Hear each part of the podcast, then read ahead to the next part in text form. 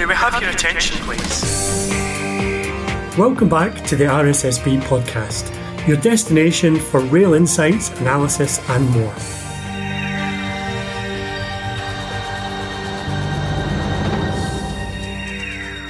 Welcome to a new season of the RSSB podcast. We are delighted to be back. And joining us today is RSSB Chief Executive Mark Phillips to go over the launch of our strategic business plan for the next five years. Mark, thank you so much for being with us today. As is tradition, let's start with a bit of background. So, can you please tell us about your experience in rail over the years and your journey to your present position? I joined British Rail in 1986, so a long time ago now. But I've been very fortunate in having the opportunity to work across infrastructure with Railtrack and Network Rail. I ran the industry's train and engineering planning organisation for a few years, then ran one of the Network Rail regions, Anglia, and had the opportunity to transfer into one of the train operating companies. And as deputy managing director, was responsible for all of the train operations across East Anglia I've had the opportunity to lead a bid team to one of the contracts for rail operations. And since 2015, I've been at RSSB and uh, was appointed chief executive in 2016. And alongside that, I've also had the opportunity to do non executive work. I was deputy chair of the British Transport Police Authority. And for the last five years, I've been on the board at Transport for London. And there I also chair the Audit and Risk Committee and that's been eye opening, particularly during the period of COVID when we had a lot of issues to manage during that very difficult period. RSSB is now looking to launch its five year strategic business plan for 2024 to 2029. So, can you give us a bit of an overview of our key goals and main priorities? The goal that I've set the organisation is to ensure that by 2030, every rail employee across our wide membership is using an RSSB tool or service every day. And that's a really ambitious goal. But the reason for that is to ensure that the stuff that we produce for our members is relevant to the tasks that the industry has. And I think that's absolutely achievable. So it's making sure that the things are relevant and applicable to running not just today's railway, but the railway of the future. And we are particularly focused in terms of longer term thinking on behalf of the industry, how we can actually help prepare the industry for things that are coming towards us. And to that end, we've established a futures lab that is particularly focused at that. In terms of the general things, I think there are some big shifts that we are helping the industry with. One is around data transformation, digital transformation, because that's going to be so critical to using the data that we collect across the industry and improving performance, operational performance and safety performance, and helping us reduce costs by doing things better and more efficiently. And also sustainable development, because we have to make the industry more sustainable for passengers and for freight businesses, because that is very much what our customer base is looking for to improve the quality of the service across the whole range of aspects from air quality through to decarbonisation, noise, waste, and pollution. So there's an enormous agenda that we've got to help the industry with on those topics. This is the first time we're introducing what we call strategic multipliers to the plan. So, can you tell us what these are and how you think they'll help us maximise our progress over the next five years?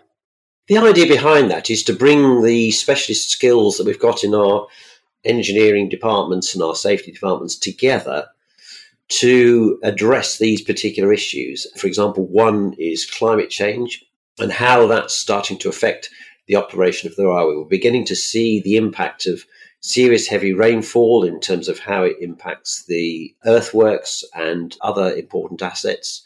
Very high temperatures in the summer and how that's impacting overhead power cables and the operation of traction. And so, bringing our skills together across the organisation, we can do some work in terms of understanding some of the techniques that we can use to help the industry manage those particular problems and identify ways in which the industry can start to mitigate the impact of those and be more resilient to the impact of a changing climate. So I think that's essentially what we're seeking to do is to bring together a range of different skill sets to tackle things from a different perspective and help the industry improve. Another one will be on health and well-being. There's a significant problem with health of rail employees. We can provide some guidance to individuals so they can look after their own diet and sleep patterns and so forth.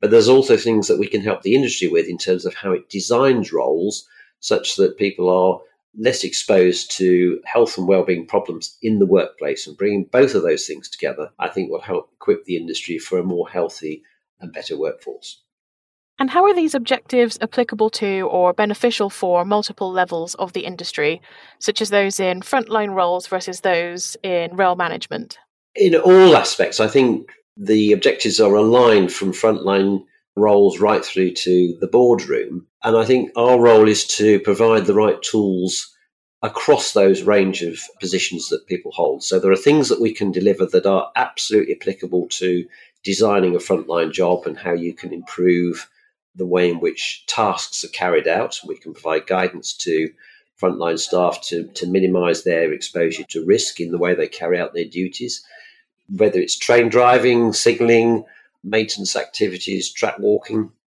right through to how the boardroom actually addresses risk to make sure that it is considering the full range of risks that a business can be exposed to and it's taking appropriate action. One of the things that we've done in the last year or so is to set up an industry risk group with representatives across our membership. And we bring into that discussion some of the latest thinking from the Cabinet Office, um, some international risk analysis that we identify what are the top issues that companies need to be considering such that they can take the right steps to manage that. So, for example, cyber risk is a huge problem that's affecting so many businesses. And there are examples every day of, of businesses being hit by attacks. And so we can share some of that intelligence and some of the steps that businesses might take in order to reduce those sorts of risks. It sounds as though exploring new technologies and really making the most of data are increasingly important for rail. Why do you think that is? Rail has probably not benefited from analysis and data as much as many other industry sectors. And I think there is a huge opportunity for us to really start to bring that into how we make decisions.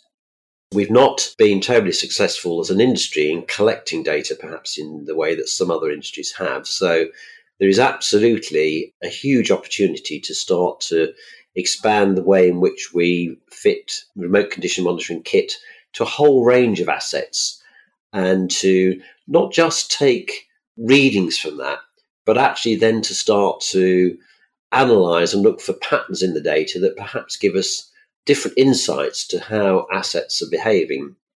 And from that, we can then start to plan better when we might do interventions, maintenance, corrections, but also how we can better plan for the whole life cost impacts of an asset and better predict likely outcomes for the future, I think, are now becoming much more available to us, particularly we're just at the advent of applying artificial intelligence. And we really don't yet understand fully how that may bring new opportunities that we've never even envisaged before. So I think it's a really exciting opportunity for the industry and one which we really need to embrace. But we're going to need some people with these specialist skills to actually do that. And we've got a few of those people at RSSB and, and other member organisations um, will have some themselves but we need to put those to best effect so that we can really start to understand how the industry is operating better. And that will then enable us to reduce cost, provide a better customer service, and overall raise the quality of the rail product. Thanks, Mark. And of course, we all know how important sustainability is for the sector as well. We've already published the Sustainable Rail Blueprint, and our objective now is to really embed that in rail operations on a much larger scale. So, how are we going to drive that change? The next step is very much to work with members on an individual basis to help them develop and apply the Sustainable Rail Blueprint in their particular circumstance. It is the case that many member organisations have fairly limited resource in this particular area for good reason, in the sense that they have to manage the cost lines so tightly in the current situation. So I think having the thinking done largely in one place, which RSSB's been very successful in over the last few years on this sustainability topic, we've now got a small team that can spend time with individual members and talk them through how they might apply the different aspects, uh, as I've said, from air quality, decarbonisation, social value into their particular business, such that effectively they can pick up templates modules, tools, and start to apply those with relatively ease into their own organizations and start to meet the goals that we are aiming to achieve through the Sustainable Rail Blueprint. I think our listeners will also be keen to understand what this really means for the sector. So, broadly, how do you think our five year business plan can help industry continue to drive meaningful change? I think our objective here, particularly, is about how we can enable the sector to improve its overall performance. Train performance is not where it, it needs to be in order to continue to be attractive to passengers. Reliability, particularly, is an area of concern. So, our research in terms of looking at better ways to manage timetabling, how we can improve opportunities for freight pathing are all some of the latest ideas that will help on operations performance. Our work on standards, particularly aimed at how we can take opportunities to diverge, if it's appropriate, from some of the technical specifications for interoperability that were set in Europe to reduce cost. How we can do things in a consistent way is really important. And from a safety point of view, Safety is a cost. If you can minimize the risk that you impose on staff, on public, on passengers, and on freight businesses, then that will reduce the cost of running the business. So, looking after safety is a really important aspect of reducing overall business costs because when things go wrong, there is often a very high cost involved in that. And so, good processes, good procedures, managing safety well is a good way to manage cost and overall aspects of the business, I think, are really important in that regard. And finally, if you could choose just one thing, what is it that you are most looking forward to in the next five years? I'm really excited about the digital transformation piece.